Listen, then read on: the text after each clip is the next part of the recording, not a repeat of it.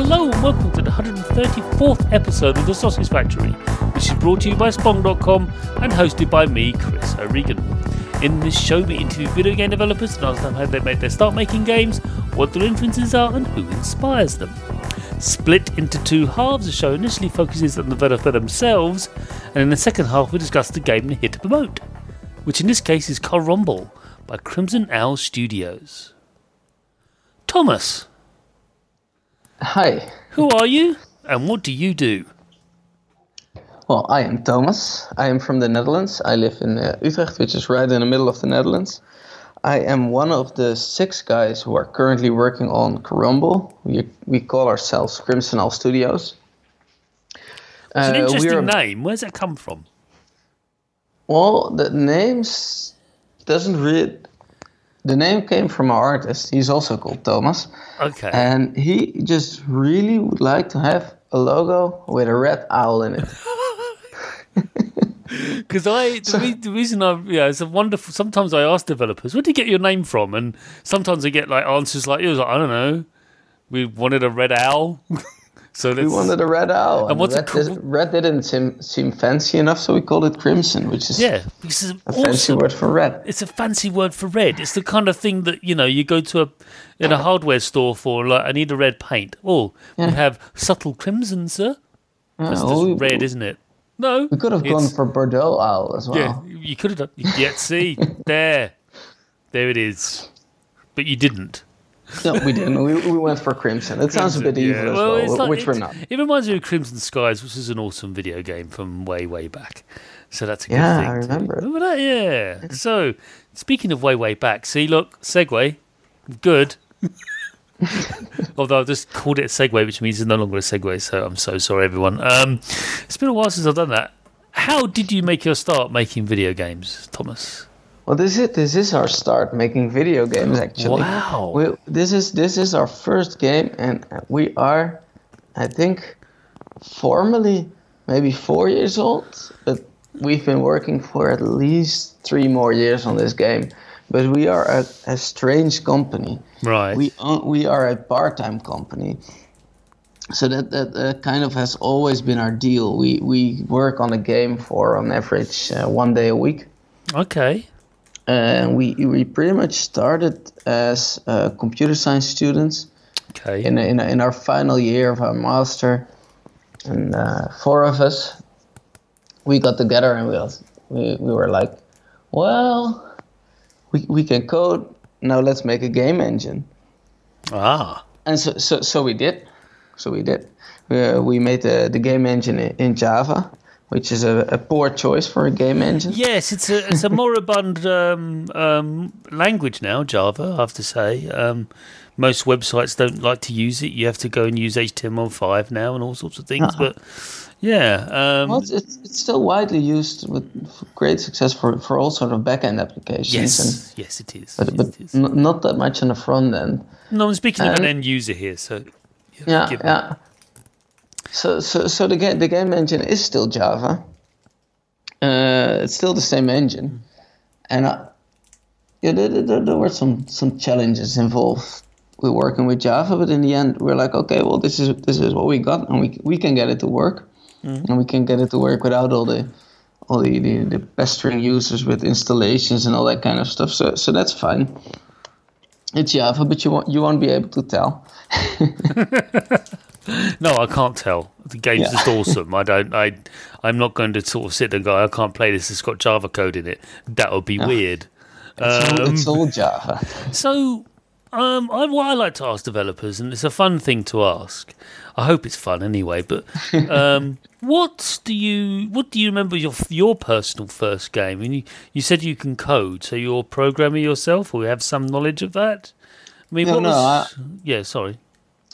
I'm a professional coder. That's what I do the other days of the week as well. So, what was the earliest thing you remember making game-wise? Did you ever do? I'm talking about your childhood. Did you ever delve into it when you were a child? I mean, you may think it's like facile and silly or some flippant thing, but it's important that you did make games when you were very young, and I'd just like to know about those. I wasn't very young. I would say 13 to 14, maybe 15 years old. Yeah. So we at our high school, and then the school you go to when you're between 12 and 18, I don't know what it's called. The same thing now, yeah. It's secondary school, if you like. Secondary school, yeah. So we got this big calculators which you could program. And I spent hours and hours with a really thick book, the manual, and just coding away. That's the first time I discovered programming. It was really cool. And indeed, you start to make games. And do you remember the first one you made, or one of the earliest ones that you developed, like you invented? I remember one, and I actually did it with a guy who's also in the Crimson Owl Studios team now. Right. And there was a way you could link these calculators together with a sort of cable that looks like the kind of cable you use to connect your headphone to your laptop. Okay. But you could link them together in some cumbersome way. Mm-hmm. And we had this kind of game which was probably mostly like, I don't know, it was a bit like the combat in Pokemon, except it didn't really work because we never got the multiplayer connectivity to work in any reliable way. Right. We did spend hours on it, hours and hours and hours. Yeah, trying to get that to things to communicate like that. It's like, come on, I've done everything you wanted me to do. Clearly, you haven't, because I'm not talking to that. But I can't. I'm not getting anything. So yeah, it's it can be. I remember when I did my first programming, and it was my biggest struggle was collision detection and how to actually figure out collision detection. I could figure out everything else like movement and stuff like that, and interaction and inputs, and refreshing the screen and getting things moving on the screen. But I couldn't get things to crash into each other, or I couldn't get things like. So what happens when one thing is going to overlap onto the other? Couldn't just terrible. So I managed to figure out eventually. It's a difficult problem. Yeah, I mean, when you try to describe it to someone like collision detection, what do you mean? And you try to describe it in an abstract way to laymen and stuff. I just don't understand what you're talking about. But to program, it's like, well, yeah. All these possibilities, and you got these. But it seems so obvious. It seems obvious. Like, well, what if it's the coordinates are the same? Yeah, I know. Yeah. But what do you mean? No, I just said what. Sorry everyone to listen to this ramble all about programming, but that was me as programming, and I've still done it. It's just that's my biggest hurdle. Everything else is easy as compared to that. I don't know why, but you probably think, oh, Chris, you're a moron. But no, it was just like I could not get my head around it. It's genuinely difficult. Yeah, I agree. And I was only 10 at the time, so give me a break. So. Okay, well that's really, really exciting. So you're working day jobs as a group, but in between that, you're so you're doing your whatever coding work or work just general in your day. Then at night, you're got the hood on and making this crazy awesome game, which we're going to talk about in detail. Yeah. I'm not, hyperbole. It's really, really good.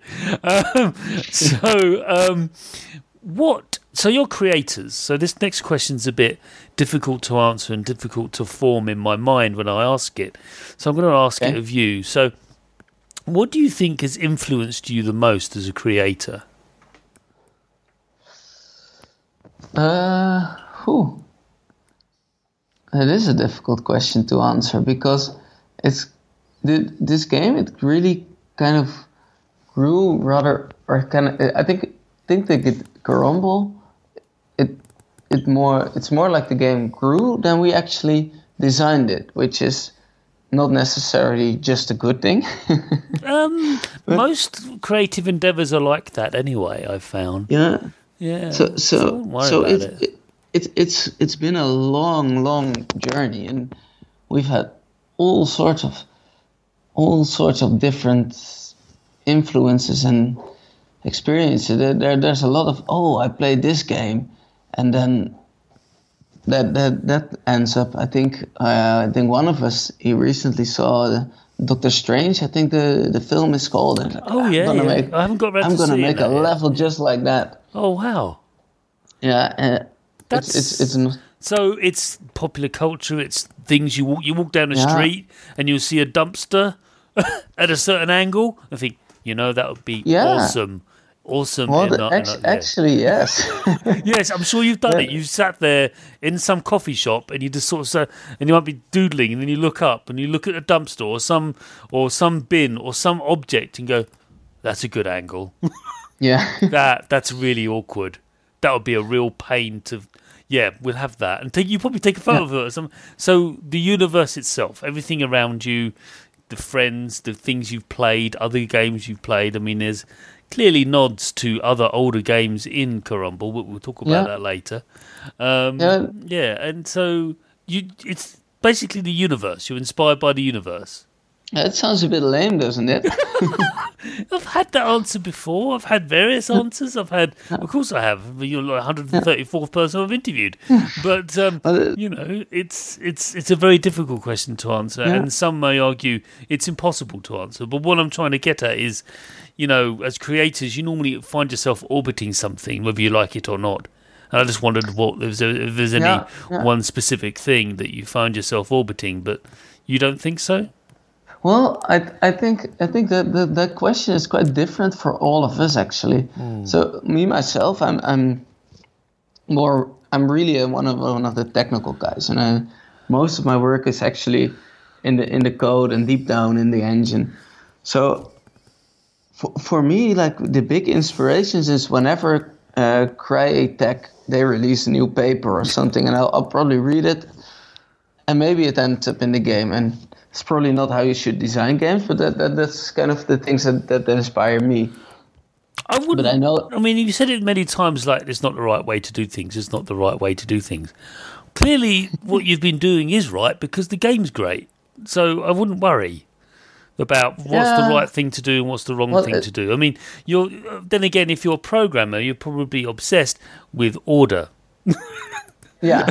Well, not that I'm saying, But also, I don't necessarily mean it as a negative thing. It's like, okay, that's not how you should do it. Like lesson one, if you want to make a game, is do not make your own game engine. And I wouldn't recommend it to anybody who actually wants to make a game. But then again, I'm really glad that we did it because it's been great fun. And this game wouldn't have been the same if we...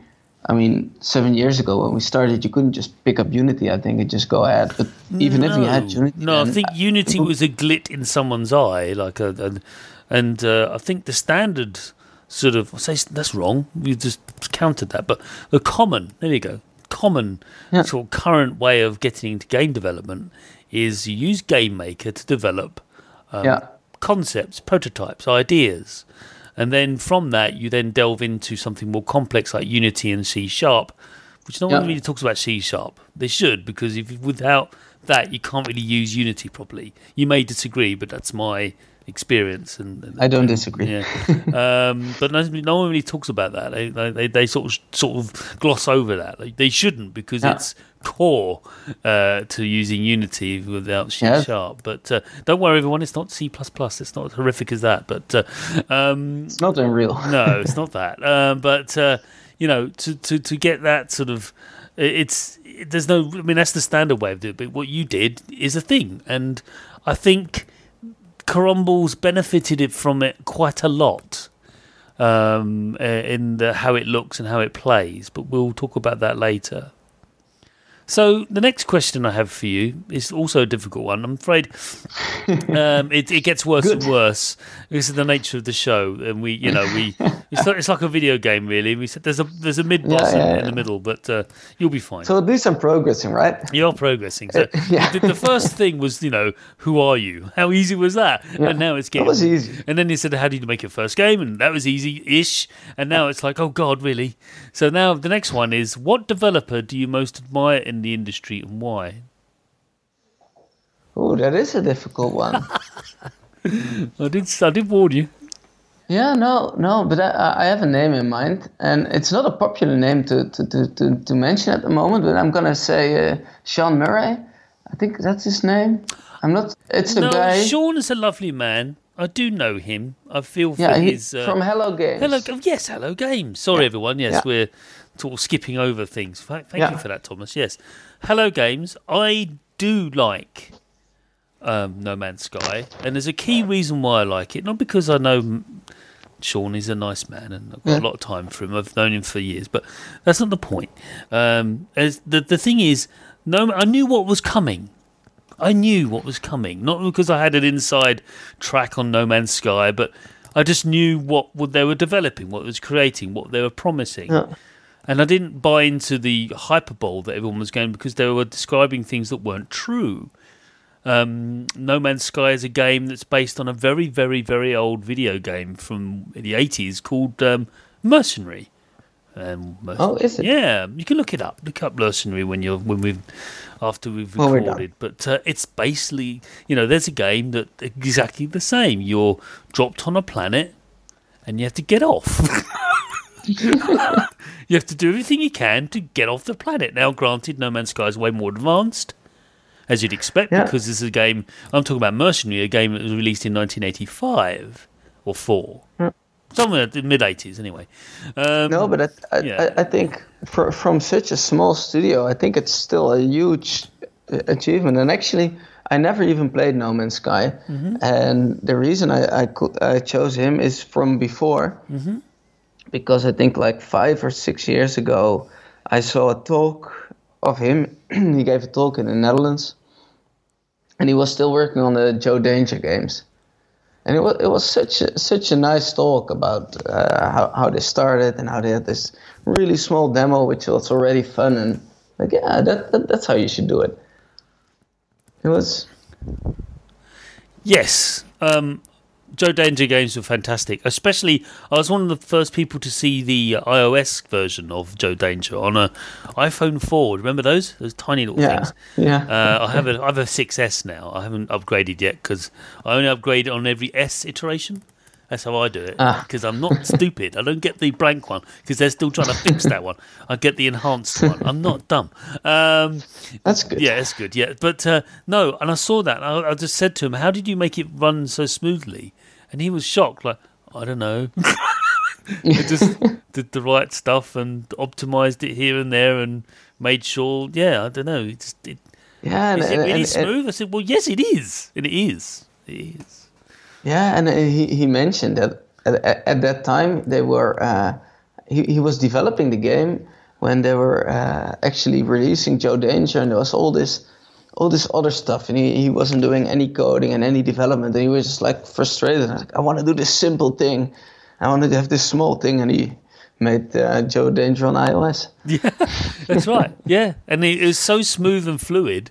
It's a fantastic game. You can download it now. It's great. It's a great game. I have it on my iPad. Yeah, it's fantastic. Yeah, it works really well on your iPad. Really, really well. Yeah, it does. And so I do have it on that too, but.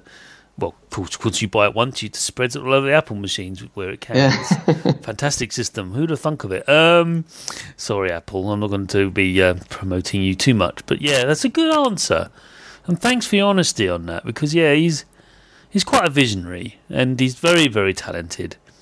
And yes, I think you might have argued a bit of more than you chew, but at least he tried. And I think he's, and I think he succeeded personally. Others think otherwise, but no, I enjoyed what they make, and I will continue to support Hello Games in their efforts.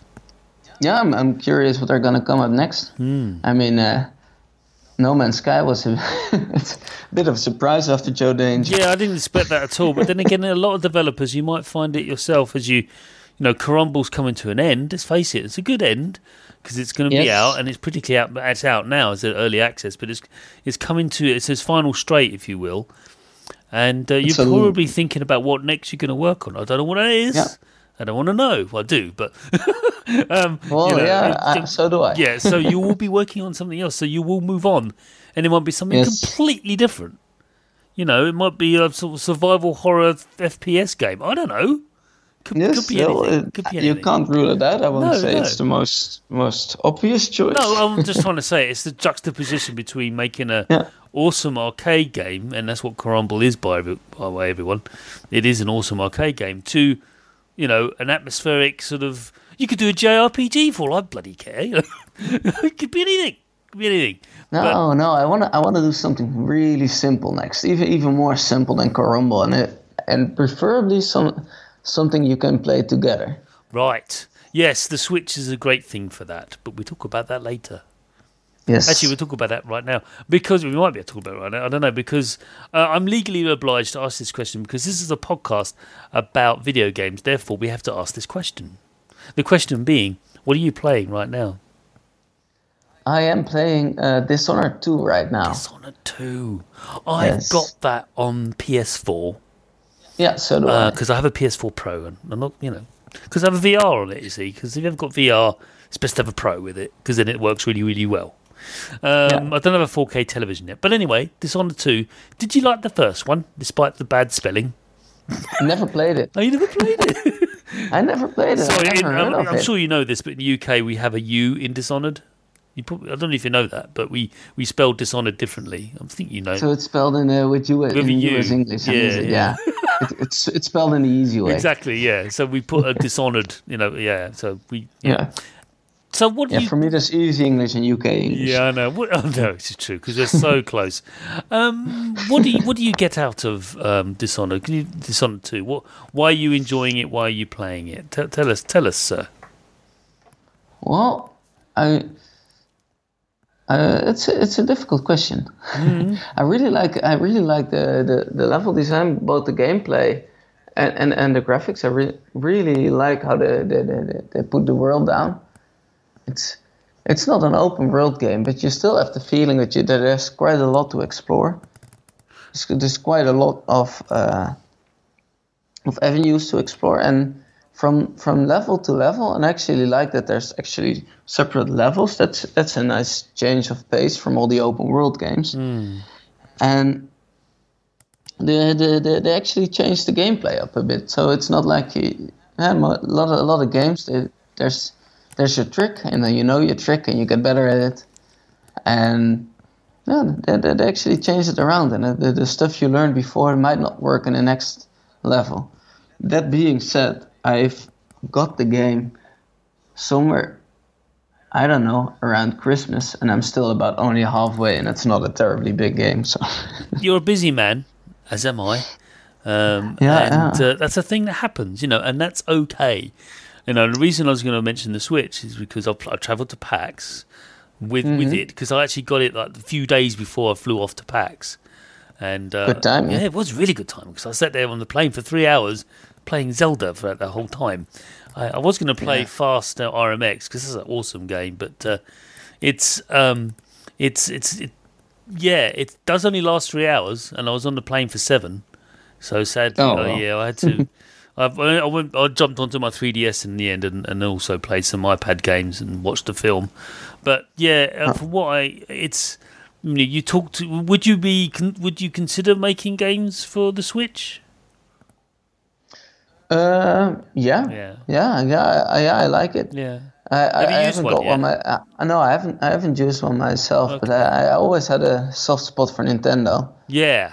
Although I didn't own any of their consoles since the GameCube, but I saw the Zelda and the Mario trailers, and I thought, that looks so good. That looks so fun. Well, I'll be bringing it along to Rez next week, so I can ever go at mine.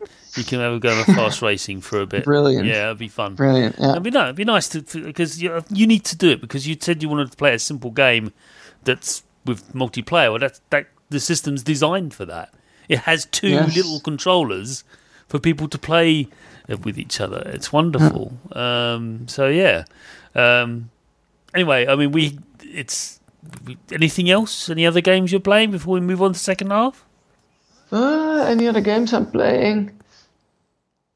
Not really. Okay. Not really.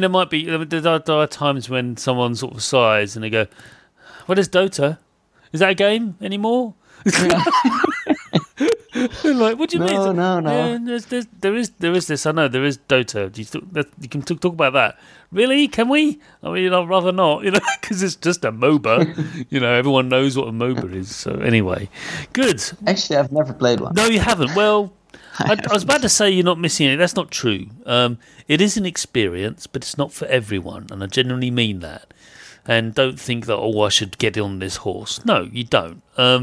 It's a thing. It's a fascinating experience because the thing about MOBAs is that you're not the centre of attention. You're part of a team, and you have to understand that. And if you don't understand that, you're going to lose quite badly. So, yeah, like Caromble, where this is the centre of attention, MOBA games aren't. They're about, you know, you're just a part of a big, massive army that's just doing something. And that goes against a lot of game design concepts where you have to say, no, the player is the star. Whereas in a MOBA, they're not. They're really not.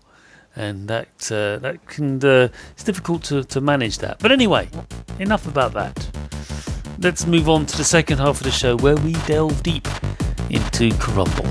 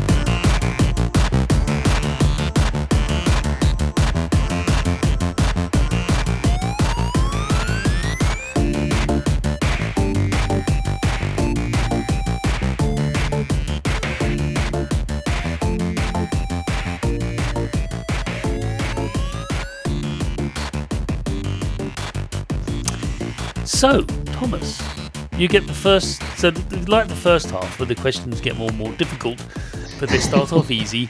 The first question isn't even a question; it's actually a request. The request is, please, what is Caromble? Caromble is a brick-breaker game. It's heavily inspired on the likes of Arkanoid and Breakout, but it's actually, well, it's the kind of brick breaker that you would get if you would take modern technology in and work on it for 7 years. So what is Caromble is also the story is about how Caromble came to be for me. I think I can't answer those separately. So we started Caromble as a proof of concept for like the most simple game you can make, because making a 3D breakout, well, that's something like, and if you have a game engine, that's something like a task you can grasp. Okay, we're gonna do this.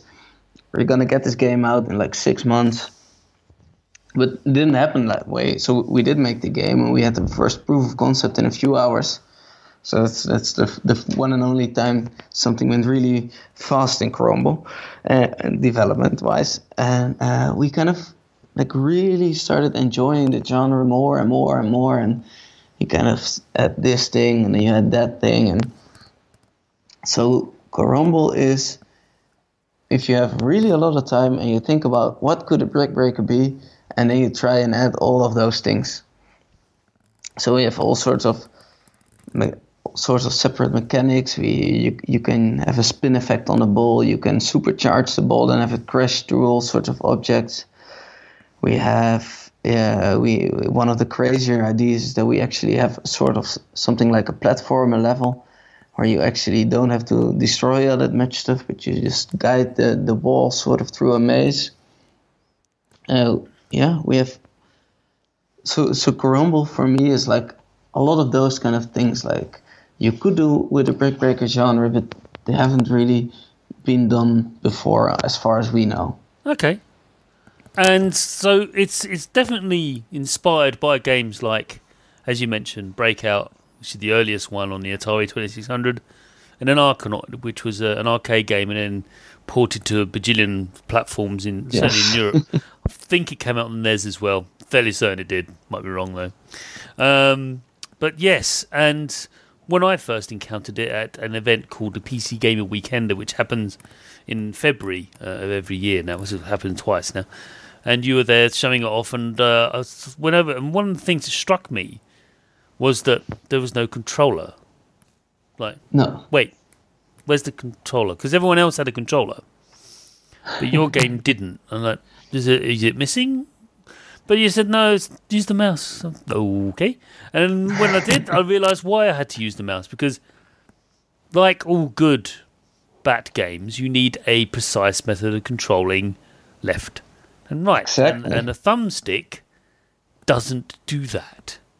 Well, it's funny you should say that, because some of the other guys we spoke to, and they already played... He already played like hours of Caromble. And he's like, where's the controller? I need the controller for a game like this. And I was like, we all prefer the mouse. Exactly, because it's really precise and you can crank up the sensitivity on your mouse. Yes. To the point where you just have to blow on it and the thing moves and it's great. Yeah, but it's so personal, because we have people and they crank it all the way down and you have to move the mouse all the way over your desk, and then they want to play like that. But then there was also that guy, and it's like I move my mouse with my fingertips when I'm playing that game. Yeah. It's the quickest way. But, it's the best way. You just sort of you delicately balance your fingers over the mouse. You just move it left and right. It's perfect, because you can do amazing tricks like that without little effort. Yeah.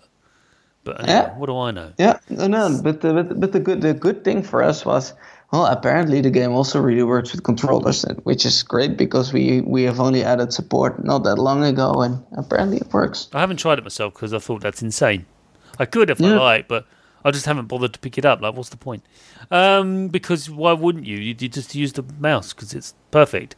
So in the old days, you had a paddle. Remember, like they had a little rotating little disc thing, not a disc, but like a paddle. And you just sort of swished it, but left and right. That's how you played these games. So we've already established that it's a brick breaker. It's more to it than that. I think you're underselling it, because there's a lot more going on. When you hit objects, they don't immediately, it's not a vertical thing. It's on a sort of a, you're flying above a little spaceship-like thing. It looks like it's a hovering thing. Yes. And you're hitting this ball around, which is this big glowing thing. It's fully animated. It's not just a big sphere. It's actually got bits to it, and it changes colour. It goes on fire sometimes. It does. And what's really fascinating is that when you hit things, they don't automatically just disappear. Sometimes most of the time, you have to hit them multiple times. And it's very, very sensitive to...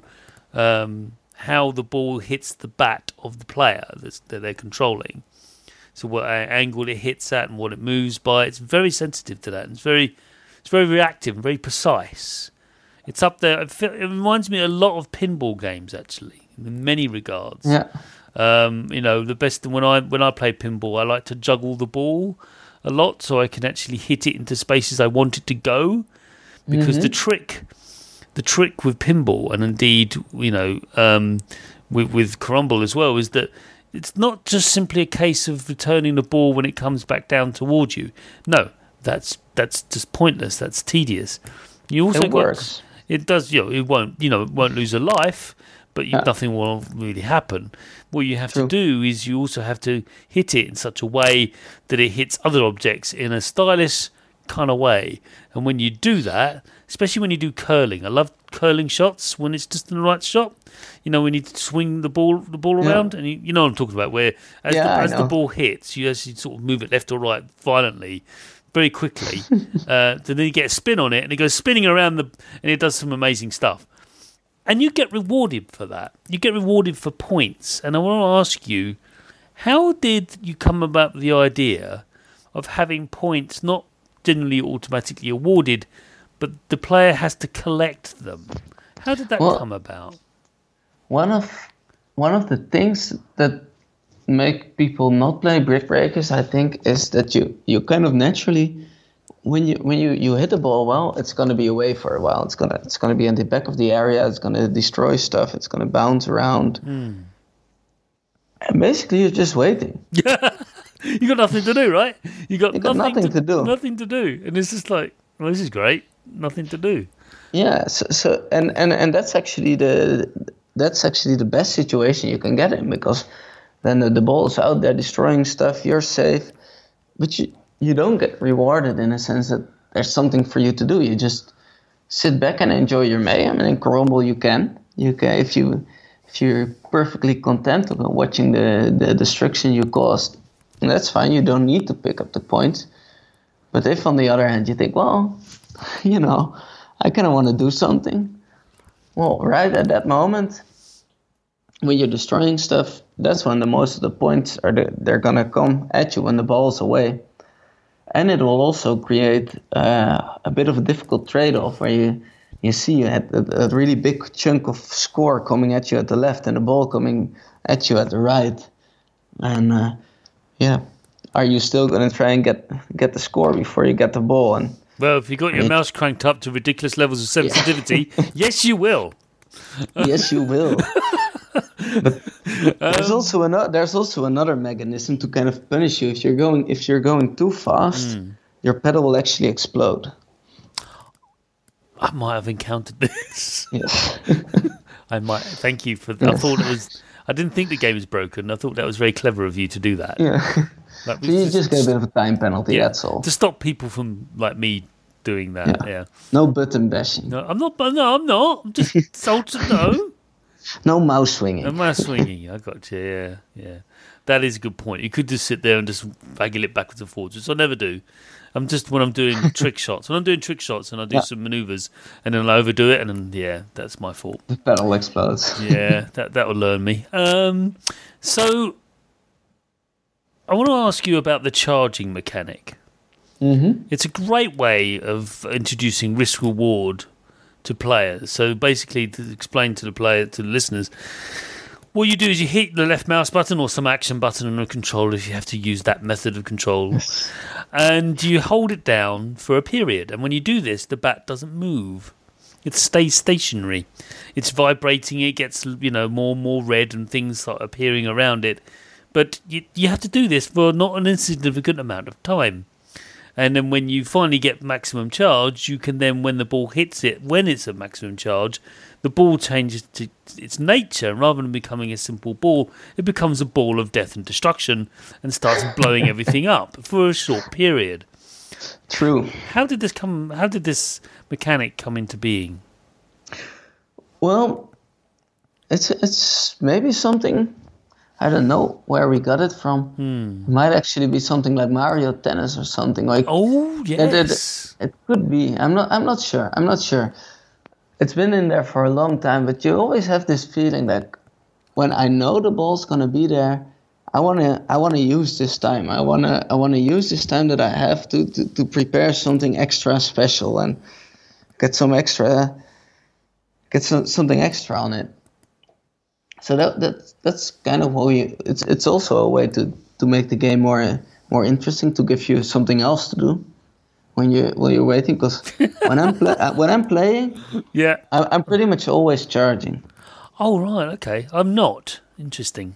Because I just like the charge ball, and why not? You're waiting, and there's this thing. Once you're fully charged, you can move again. It's once true. The bar's full, it's true.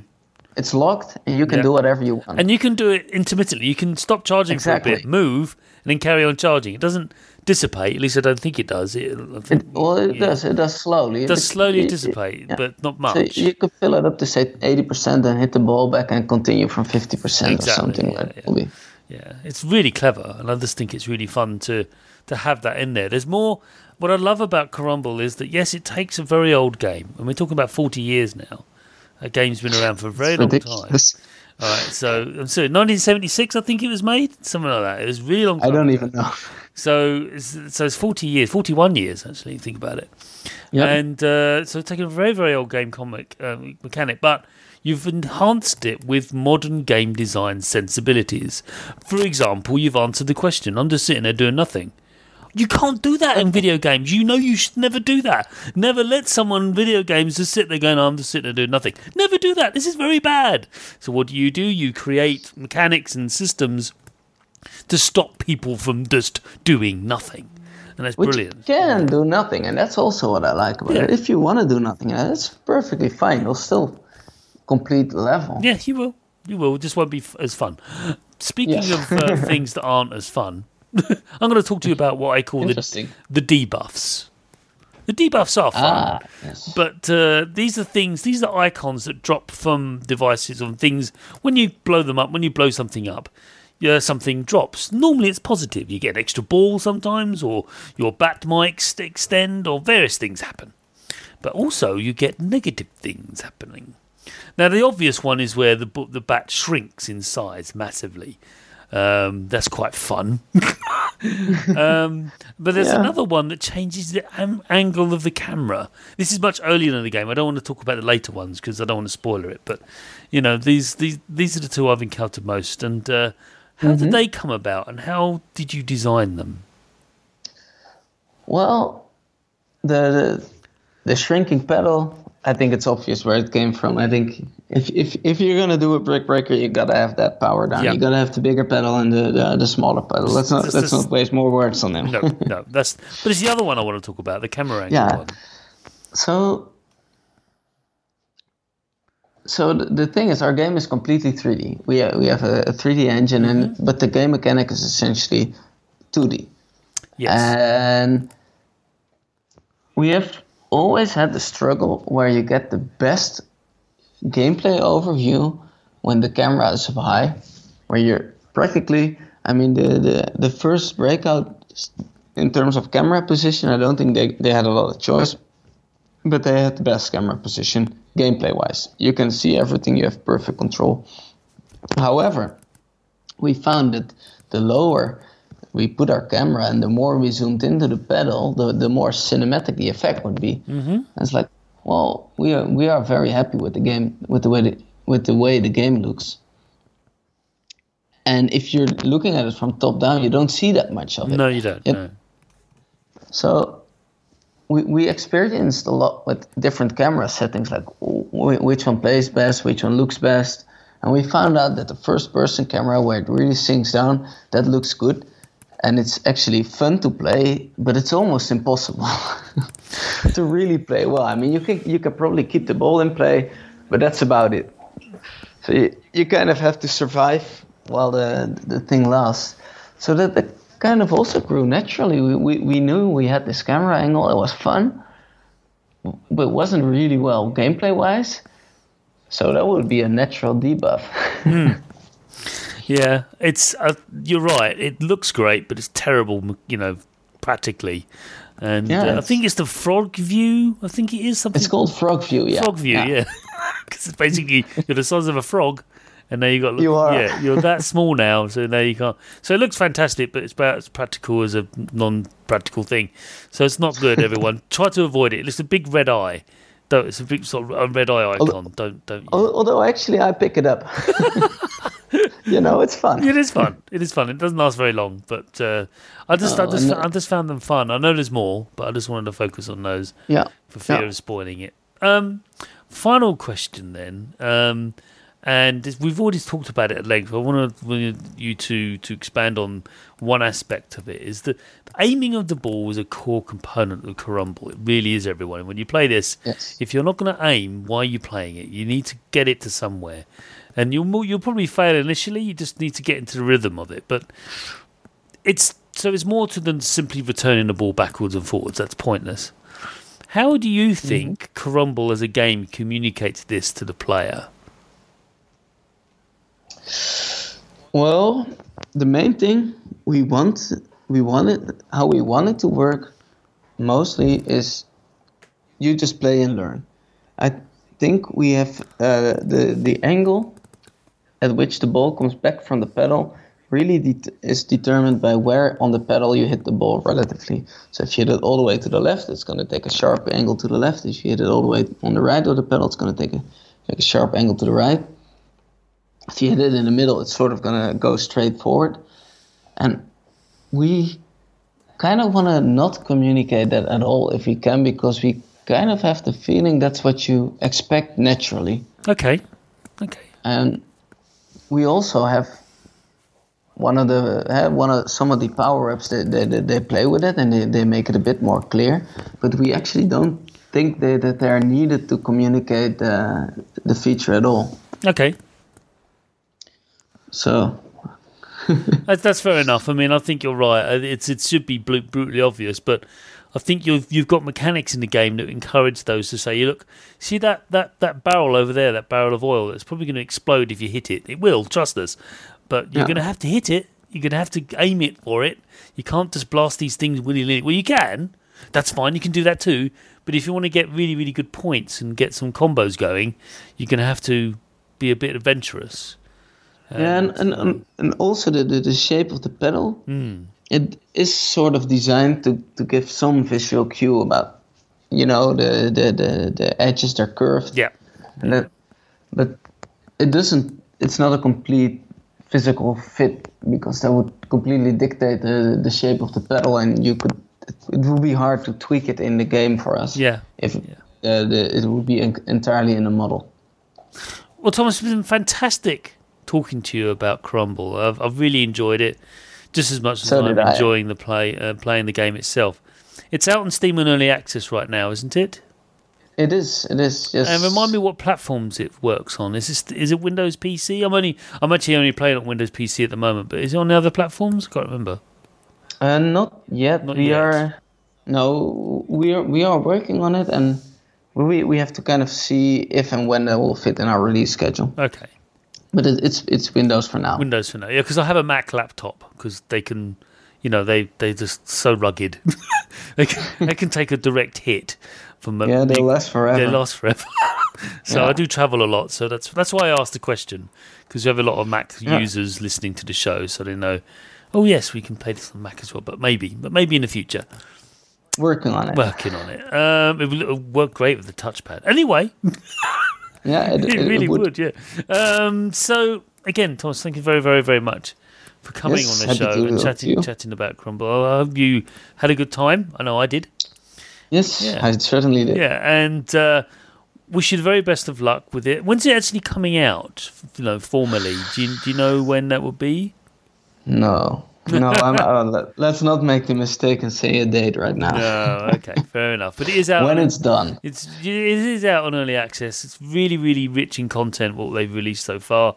Do go and check it out. It's called Caromble, and we'll link to the store page on the show notes. So again, Thomas, thank you very, very much. Yes, thank you. And so ends another episode of The Sausage Factory. Do leave us an iTunes review, and you can also, don't forget, listen to us on Stitcher.com. So just go to Stitcher.com and you can stream the show from there. You just look up The Sausage Factory and you can find us. That'd be great. You can follow me on Twitter at Chris O'Regan, no apostrophes. And if you want to email me, any feedback on the show, or actually you're a developer who listens to this show and want your game featured on it, please do email me at chris@spong.com. Also, don't forget to check out the Computer Game Show, which is the stablemate podcast, should we say, of spong.com. Bye!